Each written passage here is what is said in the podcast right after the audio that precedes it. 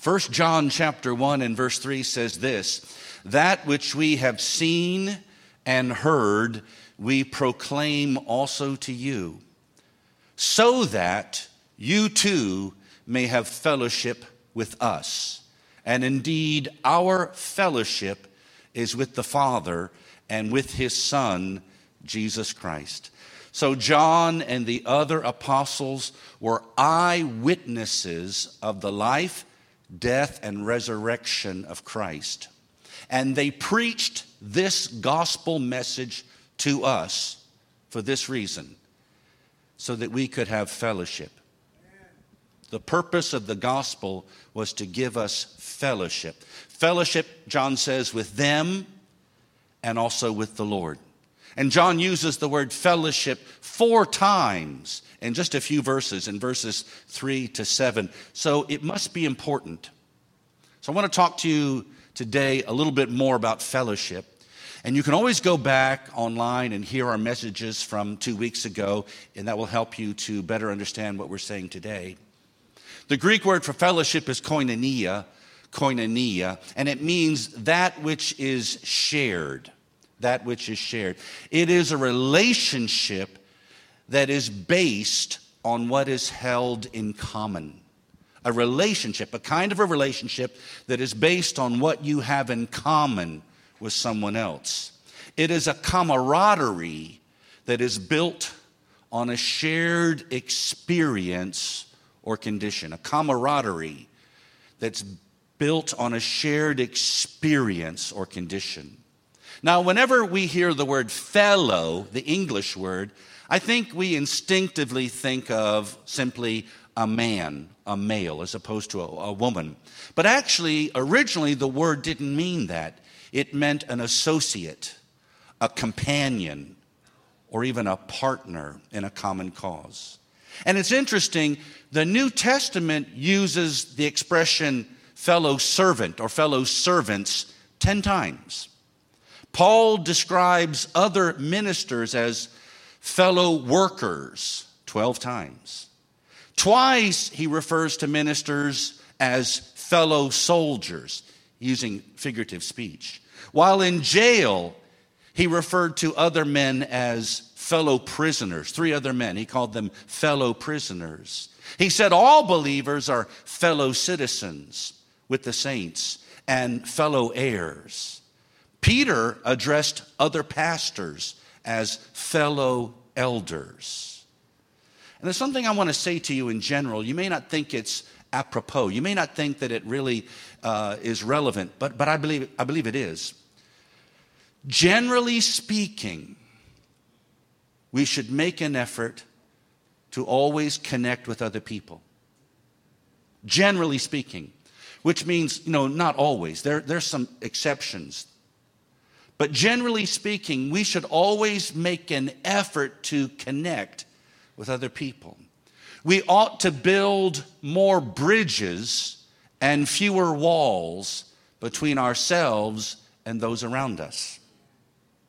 If possible, it's not always possible, but if possible, try to find common ground with everyone you meet.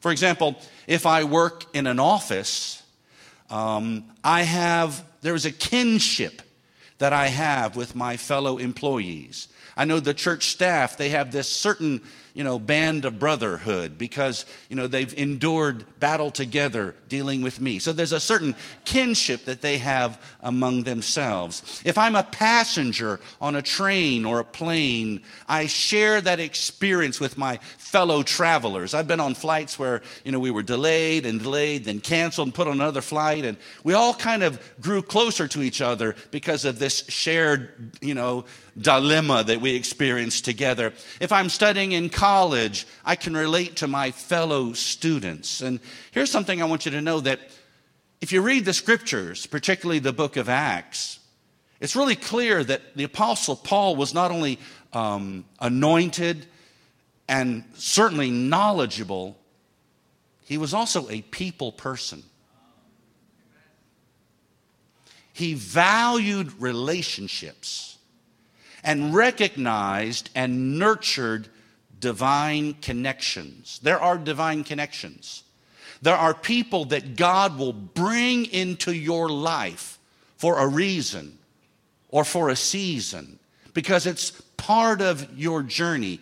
It's part of the equipment, it's, it's the grace of God in your life. So you need to recognize those divine connections. Amen. And make the most of them. Hallelujah.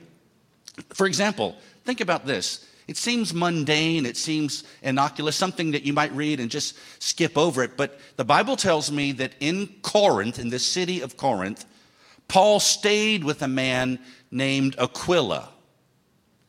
Why? Well, he was a Jew like Paul, but also by trade, he was a tent maker. So it was simply a business arrangement. Paul needs to make money. He preaches, you know, like on weekends, but during the week, he has to support himself. Yes, you can support yourself in the ministry. And so he's working a job and he's staying with this man.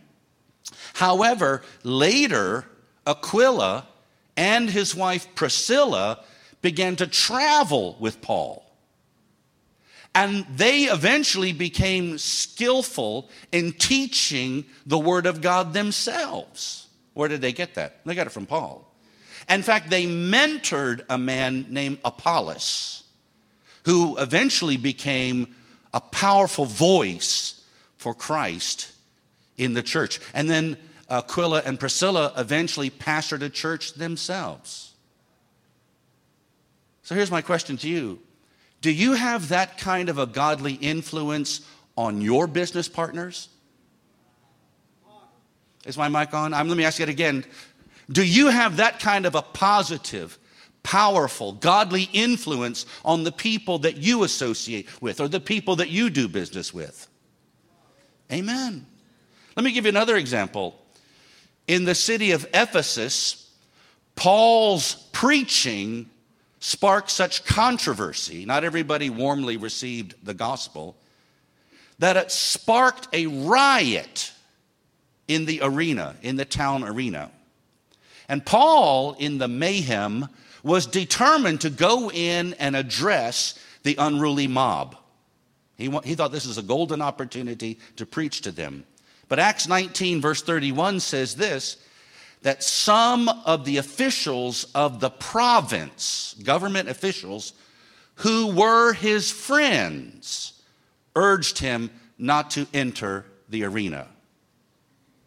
Some of the government officials who were his friends urged him not to enter into the arena. We don't even know. It's not clear if, if these government officials were even Christians. Maybe they were, but maybe they weren't but they were concerned for Paul's welfare because of their mutual friendship. And what does that mean?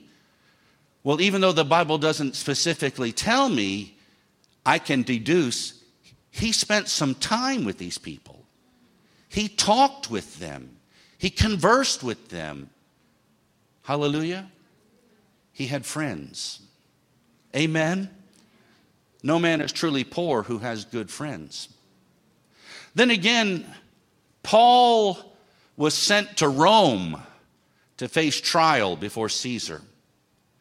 And during the voyage, the ship encountered a fierce storm that ravaged that boat for many days. And in the midst of the storm, on deck, Paul announced to everyone on board, An angel has appeared to me and told me we're all going to make it. Every one of us is going to survive.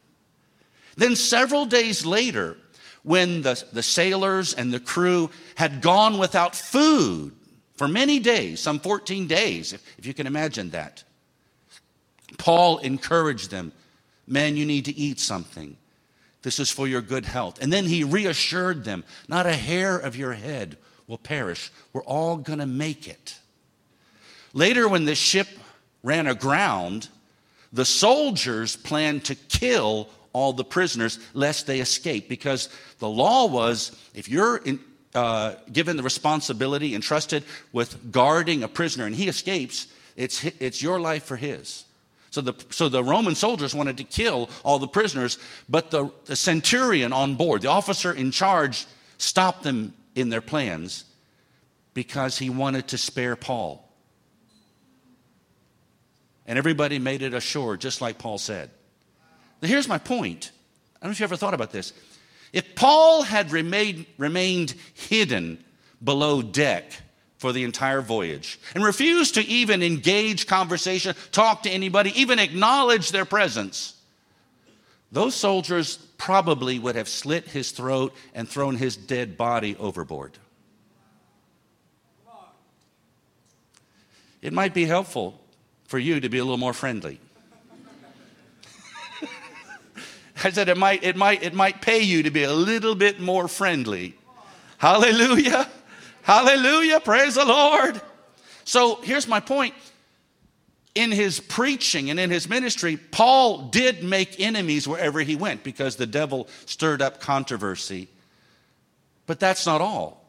He also made friends everywhere he went. See, some people think I'm just like Paul. Why? Everybody hates me and I hate everybody. No, you're, you're not just like Paul. Paul made it a point to develop and nurture relationships. Are you listening to me? I know this sounds like an Argenx message, but the big kids need to hear this as well, Brother Santi. Hallelujah. Some people, I don't know if they're here this morning, they're probably at home watching online. Some people choose to live in isolation. They shun contact with others. I mean, even, if somebody says, How you doing? Uh, let's shake hands. Amen. Isn't it, it's interesting that in prison, in prison, one way that the jailer punishes an unruly inmate is to put him into solitary confinement. So when you choose to live in isolation, you are punishing yourself. Hallelujah. God did not call you to be a loner and a recluse. Come on, I don't know if you're just thinking or whether you're, you're, you're, you're offended, but God did not call you to be a loner, to live as a recluse. The Bible says in Proverbs 18 and verse 1 Whoever isolates himself seeks his own desire. He breaks out against all sound judgment, which that means living separated from others is an indication not of maturity, but of selfishness. And it's unwise. It's not God's plan for your life. Amen. Somebody said this Talent is developed in isolation, but character is developed in the stream of life. In other words, you want to learn how to play piano, you need to get alone somewhere and, and start practicing. But if you want to mature, you need to have other people in your life. The Bible says iron sharpens iron. So a, a friend improves his friend. Well, you know, if you sharpen iron with iron, a few sparks might fly. If that iron can talk, it might say, This is unpleasant, but it is necessary. Not everybody that God brings into your life is going to just, you know, rub you the right way and just, just massage your emotions and just, just feel like, you know, a pleasant experience. Some people feel like sandpaper. But God is using them to get, remove your rough edges. Some people, you know, are a thorn in your flesh. Thank God they give you an opportunity to develop your love walk. They give you a good reason to pray. Hallelujah. They give you an opportunity to strengthen your patience. Thank God for that. Look at the person next to you and say, I think he's talking about you. I don't know. Hallelujah. Praise the Lord.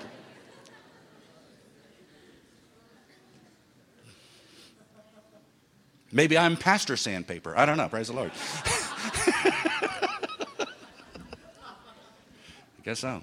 One Christian psychologist said this listen to this humans are inherently relational creatures.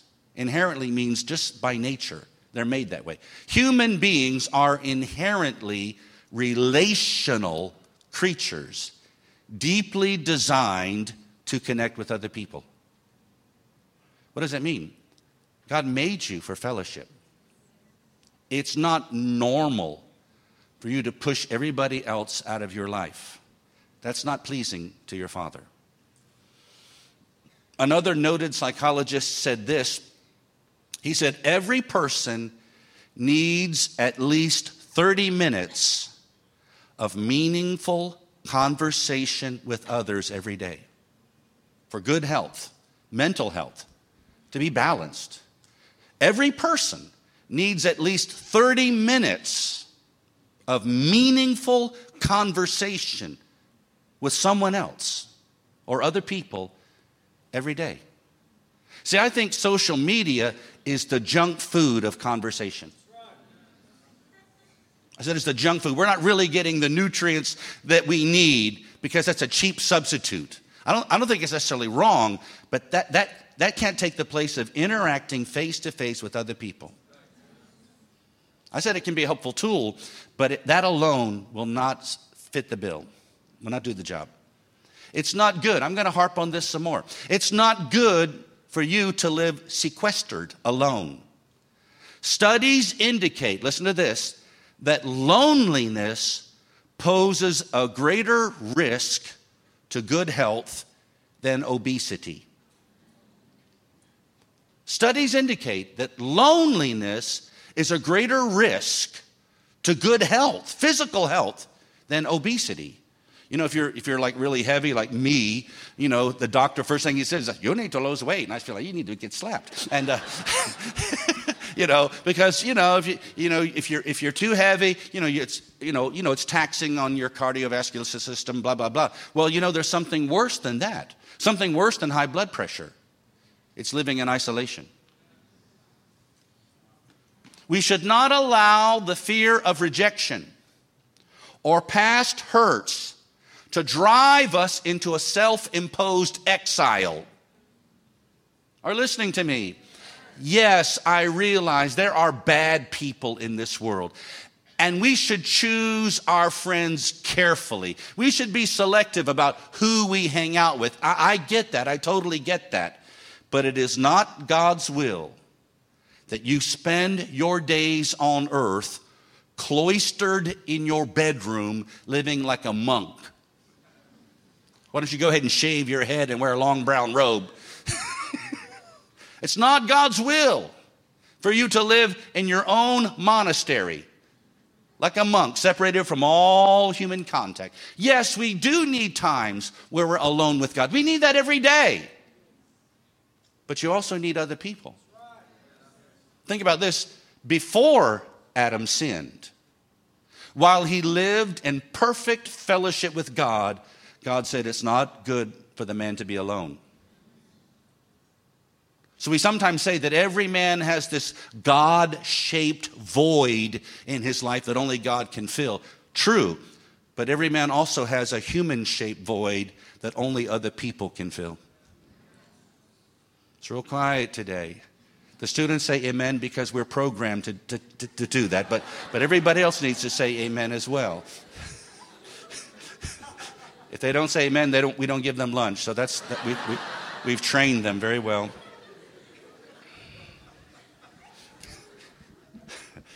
Amen.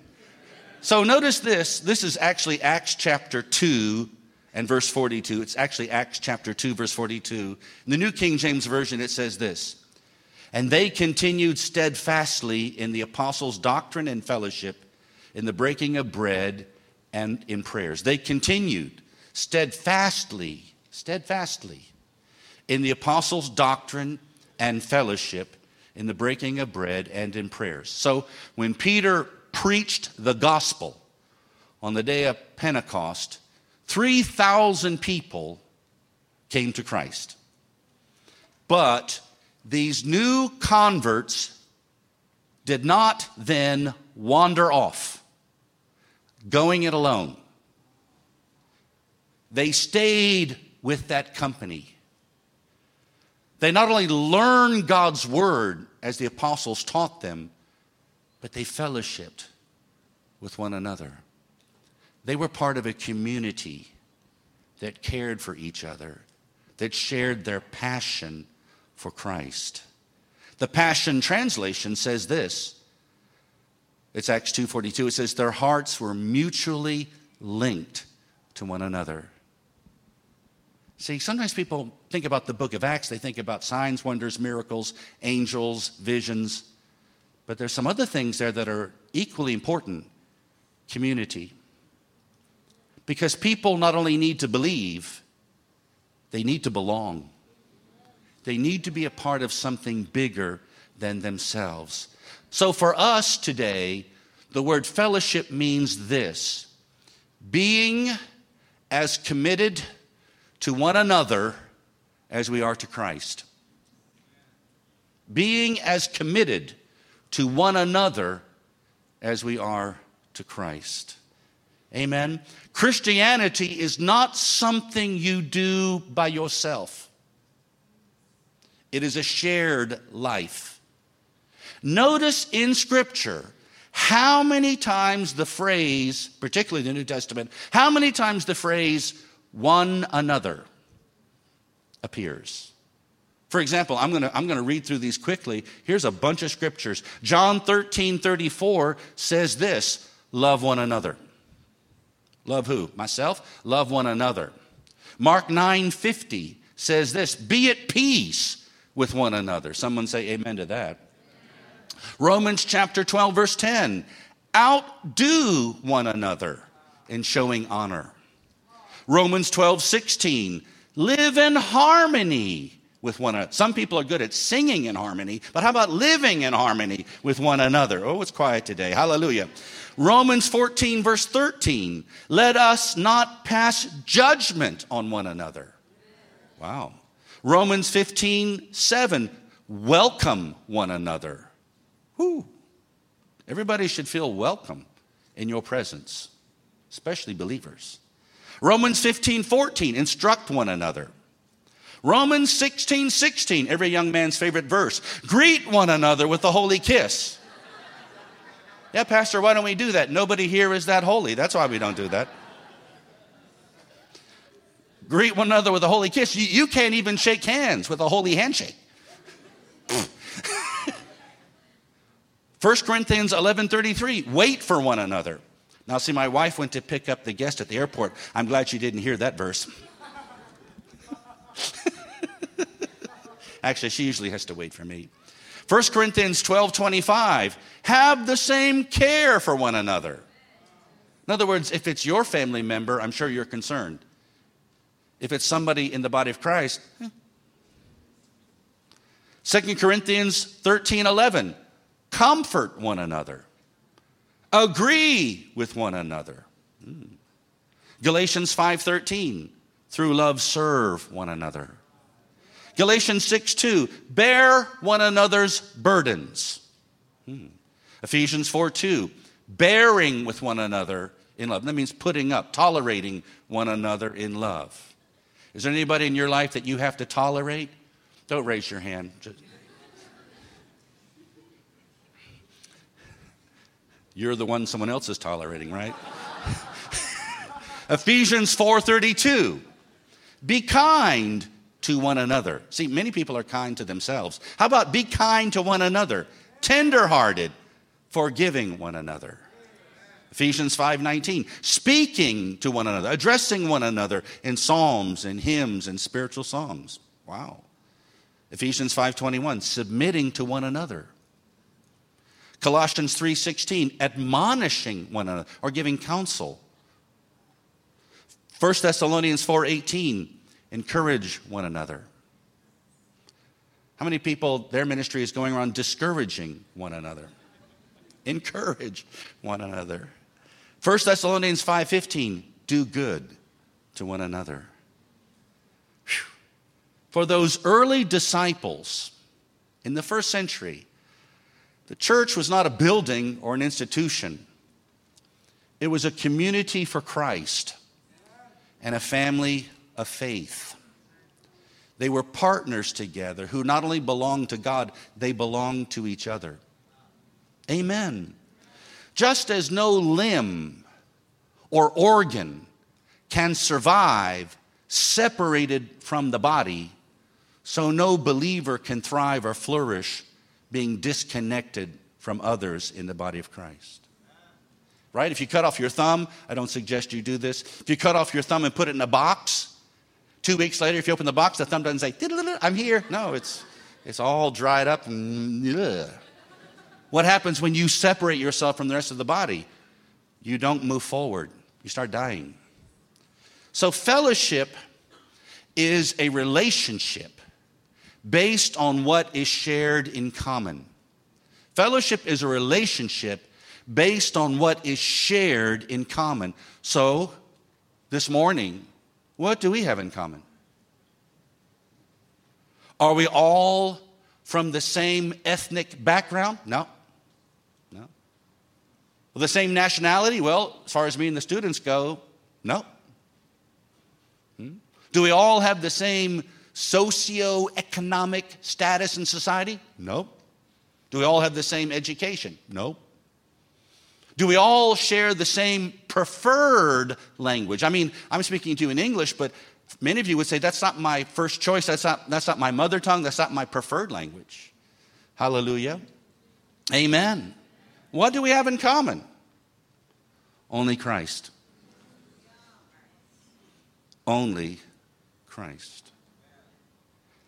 And as long as we keep Jesus as the center of our focus, our fellowship will be rich and strong. If we go off topic and go here or there, then our fellowship weakens because we don't all share those other things in common. Amen. Our church is not based on tribe. I understand because of language and history, there's some things, but our church is based on Christ. That's, that's the only thing we have in common. Amen. Hallelujah. Praise the Lord. Jesus is called the chief cornerstone in Scripture.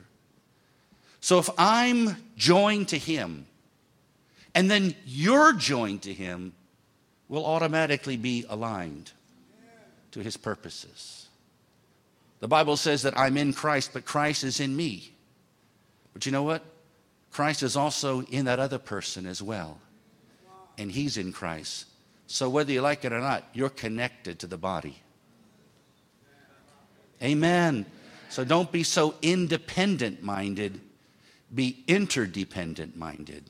We not only need God and His Word, we need one another. Can I get a real amen? I want to read you another scripture here. 1 John chapter 5 verse 1. 1 John chapter 5 verse 1. Some of you look so serious. It's scary. You're thinking too hard. I'm not sure what's going on. 1 John chapter 5 verse 1 says this, everyone who believes that Jesus is the Christ has been born of God. And everyone who loves the Father loves whoever has been born of him. So if a man is born again, g- genuinely born again, he is my brother. We may not agree on every point of doctrine. We may not always practice things exactly the same way. But if he's born again, he's received Christ as his Savior, then we are together in the same family. And this verse says, if you love the Father, you love his family. I'll try that again. If you love the Father, you love his family. And if you don't love his family, you don't love God as much as you think you do. Amen. I'll prove that with another scripture. Some of you will go into hyper serious mode right now when I read this one. First John, First John chapter 4 verse 20. If anyone says, I love God, and hates his brother, he is speaking the truth because God really knows he means, no, forget that.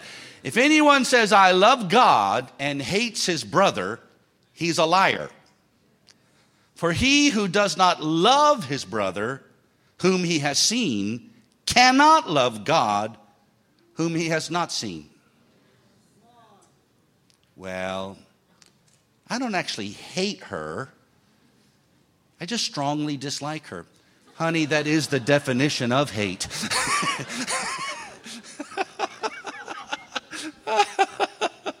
Amen. John says, if you don't love your brother and sister in the body, how can you say you love God? You don't. See, a lot of times, actually, people say they love God and then they redefine God according to their own desires. They're not worshiping God, they're worshiping themselves. Amen. So here's something you need to know there is a correlation between your vertical relationship and your horizontal relationship. They're connected. There's a correlation between your relationship with God and your relationship with others in the body. One affects the other. See, we can tell how you're getting along with God by how you're getting along with other Christians. See, you think that this is all that matters. That's all, just me and Jesus. Just me and Jesus. Just walking down the road by myself, gonna climb Mount Saramati and pray in tongues. It just, just me and Jesus. Everybody else can go to hell, but it's just me and Jesus. No, that's wrong. You're mistaken. Yeah, sure, we need those times of solitude. I got that. We need those quiet times. I understand that. Some people need to do a better job in that area. But you cannot ignore this and have this. Because everybody who loves the Father loves those who are begotten by the Father. So if you're not getting along with these people, you're going to have a problem with this person. Listen, you can, you can tell me, I love you. Oh, I love you. I love you. I love you, Brother John. But if you mistreat my children, I've got a problem with you. On the other hand, I may not even know you, but if you do something good for my child, you've got a place in my heart. Well, if I feel that way with all my faults and shortcomings, how about our Heavenly Father? Amen. If you want to do something for the Lord, how many of you, out of gratitude, say, I want to do something for you, Jesus? I, just want to do something for you. Do you feel that way? I hope you do, right? If you want to do something for the Lord, bless his children.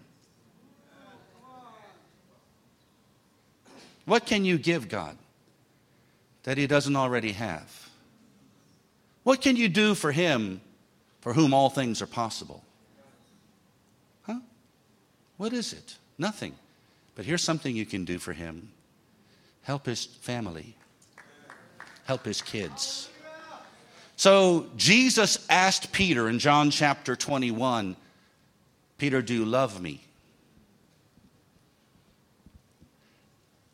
And Peter answered, Lord, you know everything. Yes, of course, I love you. And what did Jesus say in response? Oh, it's so nice. I love it. I love it when you love me. I can feel the love. Group hug. No. He simply said three words feed my sheep.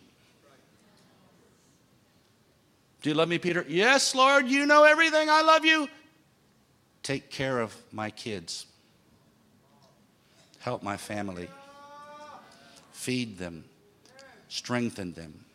Encourage them. In other words, this is the best way that you can demonstrate your love for me. I believe in worship, you know, and it's something we major on. But notice he didn't say, Peter, do you love me? Yes, I do. Three, sing three love songs to me every morning. Jesus, I love you. Some people, the Lord would say, Oh, I heard your voice. I just do something for my children. I think some people just like to sing and play their guitar. All right, let's move on. Hallelujah. do something for my people. Hallelujah. So when I was in college, that was a long time ago, that was the last century. When I was in college, I got a job working in the university library part time. And uh, so there was a bunch of people and also library uh, you know, staff that worked there, students and staff. And so I befriended uh, just a colleague, but I befriended this older woman. Her name was Giselle. And she was actually born, I think, and raised in the country of Egypt. And as we talked, you know, in, over the course of several years, I was there, you know, almost four years in, in the library, I discovered that she was a Christian, she was a believer. So we would sometimes, and like nobody else in the whole library was a believer. She was like the only one. So we would chit chat sometimes and talk, and that was kind of nice and things like that. And though one day she said to me, You know, my daughter is, you know, young, she's like in high school or something like that. She's not doing well. And she's uh, got involved with uh, uh, her a boyfriend, and he's a bad influence, and, and other friends of hers are taking her the wrong way, and I'm really concerned for her. And I said, Oh, yeah, I'm sorry to hear that. She said, I want you to talk to her. And I said, Me? I don't even know her. You know, but no, he said, Why don't we get together and then in the course of the conversation, I think, you know, you could help her. So um, we all, the three of us, uh, Giselle Galford, her daughter, and myself, I wasn't married in those days. So the three of us went out to eat in a restaurant. I picked them up. And then as we were talking, you know, I was shared what the Word of God says. And and, and this girl, young girl, she was listening very carefully and she, she was mixed up about some stuff. And, you know, and you could see like the light coming on, you know, as the truth was dawning on her. And so then we finished and we, we went home. And as I was driving home, the Spirit of God whispered to my heart. It was so amazing. I felt God's presence all over me. And in my heart, I heard the Lord say, I want to thank you for doing that. I want to thank you for doing that. See, when you bless his kids, when you help them, he appreciates that. Hallelujah.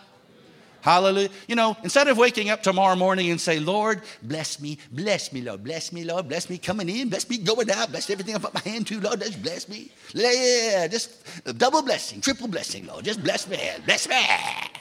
Bless me in the city, bless me in the country too. Okay, okay. Maybe, if I may make a suggestion, maybe tomorrow morning when you wake up, when you pray, say, Lord, is there anything I can do for you today? Uh, you'll get some action on that prayer. God will bless you, but really you're blessed to be a blessing, see. Amen. Amen. Hallelujah.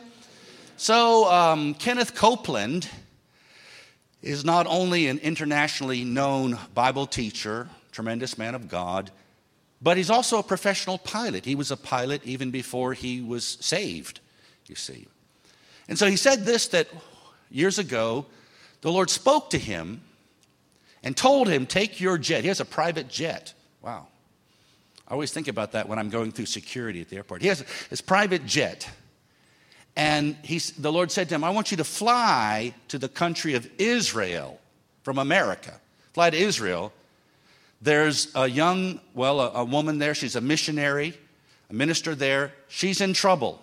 She needs help. And I want you to go and counsel her with the word and pray with her. And Brother Copeland said, You want me to fly halfway around the world to talk to one person? And the Lord spoke to him and said, If it was your daughter, you'd go. That's my daughter. And, and then Brother Copeland said, Lord, you know, to fly this jet, the fuel is ridiculously expensive. It's like thousands and thousands of dollars, maybe lakhs of dollars to fly that distance. And the Lord said, I'll pay for it. Don't worry, I'll pay for it. And He did. They provided. Hallelujah. See, that's God's attitude. Amen. Hallelujah.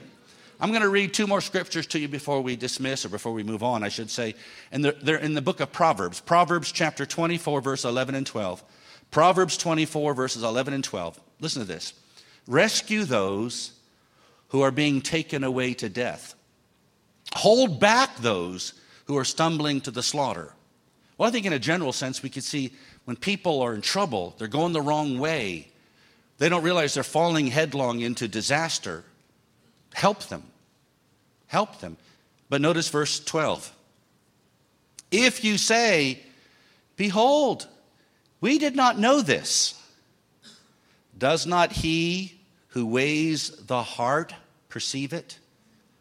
Does not he who keeps watch over your soul know it? And will he not repay man according to his work? So, if we should bless our fellow believer, how much more should we be concerned for others in our own home church? Come on, some people say, Yes, Lord, I'll fly to Israel in my own private jet. Ha! You won't even walk across the street. Amen. Let me say it again. If we should be a blessing to others in the body of Christ, how much more should we help those in our own church, our own home church? Amen.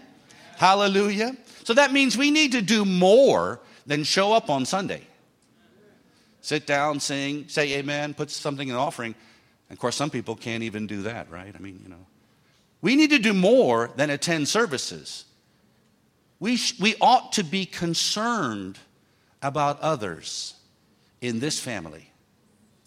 The larger body of Christ, of course, yeah, sure, but charity begins at home with your own spiritual family. Amen? So that means if you know that somebody's struggling, I mean, at the very least, you, sh- you ought to pray, Lord, is there something I can do? How can I help this person? Now, I want to be careful. I'm not telling you to be a busybody meddling in everybody's affairs. Sometimes some people are working overtime at the rumor mill. The only exercise they get is, is running after rumor and jumping to conclusions. And so as soon as they hear a little something, they all pile in their cars and drive over there and say, We heard about this, and you know, blah, blah, blah. And it's embarrassing for that person, and, and they feel awkward and it doesn't really minister to them. We need to be sometimes more sensitive to the Spirit of God. He may tell you, No, no, no, no, you don't need to go anywhere, but maybe He'll arrange that time where you can just happen to bump into that person and maybe he'll work the conversation. You know, God will help you. But you can't just say, oh, I didn't know. That's what this verse says. Don't say in your heart, oh, we didn't know. Some people don't know because they don't want to know. May I help you? If you think show up in, showing up on time, being in the service, maybe a quick cup of tea, and then out the door is the will of God, you got another thought coming. If you think you just, you just, you just quickly show up and then exit and that you've done your duty, you've got another thought coming. We need to be as committed this way as we are this way. If you don't care about anybody else, oh, yeah, I know you care about your own family, but what about your spiritual family? Come on, some people are carrying all these, uh, these unforgiveness and harboring all this agitation in their heart, resentment, I should say, in their heart, because I remember back, you know, 1997, she looked at me funny. And I remember, you know, back in 2002, he didn't shake my hand. And I remember, you know, and they got, it's amazing how they have vivid Technicolor 4K memory, all these hurts, you know. See, the problem with many Christians is they remember the things they should forget and they forget the things they should remember. Yeah, but people haven't always treated me right. You haven't always treated people right either, honey. Why don't you start sowing some good seed? Maybe you'll start getting a good harvest coming your way. Hallelujah. We didn't know anything about it. This verse says, but God knows your heart. He knows whether that's a lie or not. Now, sometimes you don't know. I, I, I, I'll be honest with you. It's, uh, I don't know everybody's business. I don't think I want to know just every little detail because sometimes that can mess with your mind. You talk about, you know, giving and you realize Brother Zama Zama doesn't give, so you just look right at him when you preach. And so it's not helpful, helpful. I mean, Jeppy's gone to the airport, but she knows everything about everybody. She and the Holy Spirit, you know, just amazing. She just, but she's also really good at, at doing things to help people. I don't know if you know that or not. She's really good at that. You know, all the time, you know, I realize that my money's not in my house anymore. It's at somebody else's house. You know, she's, she's, just want to thank you for this. Why are you thanking me? Oh, I bought it. I didn't realize that. she's really good at that, you know. So at least we should have a level of concern for others. And then, may I say something else? I believe God's called me to be the clique buster the clique buster. You know what that means? you like to hang out with your little clique, your little group, your little entourage. These are my these are my BFFs here right here. Yeah, yeah, we're tight. Yeah, this is. Oh, stay away. Go. Don't come. Don't come in my little group here. No, I'm gonna bust that up. Boom, boom. I'm gonna bust that up. Boom, boom. Sure, there are people that you've known for 20, 20 years, 20 whatever years, but there's some other people that that that need what you have, and I have something to offer you too, and you're just staying in that little uh, comfort zone, little familiar territory. Not everybody that God brings into your life looks like you. A lot of times they don't look like you. Some of the people that God brought into my life, if I was God, I definitely wouldn't pick that person. they don't look like me, they don't think like me, but God brought them because, see, He knows what you need. There could be, some, there could be someone in this church right now that God has selected to be a friend to you and you won't even give that person a time of day. And then you're wondering why something's missing in my life. Well, this, this could be it. King James, New King James Version says, He that would have friends must show himself friendly. You know, when we shake hands, it's not just so I have time to come to the platform. Or we dismiss and encourage you to hang out in the foyer, it's not just so that, you know, we can sell cups of coffee or something. Of course, you know, that's, that's great. But don't misunderstand me. But we want you to fellowship with one another. If nothing else, just how you doing? Maybe you don't always have time to just, I don't have time to give like a long counseling session to people. Sometimes people, you know, they stop me right before I even get to my chair and they just want to jump on me like a tiger and start asking me a thousand questions. And, you know, we don't really have time necessarily. But I mean, look at all, all of you. You know, you, God can bring people in your life, make connections, and, and, and that may be part of your calling to care for one another. Amen. Would you stand with me to your feet? Praise worship team, can you also come up here?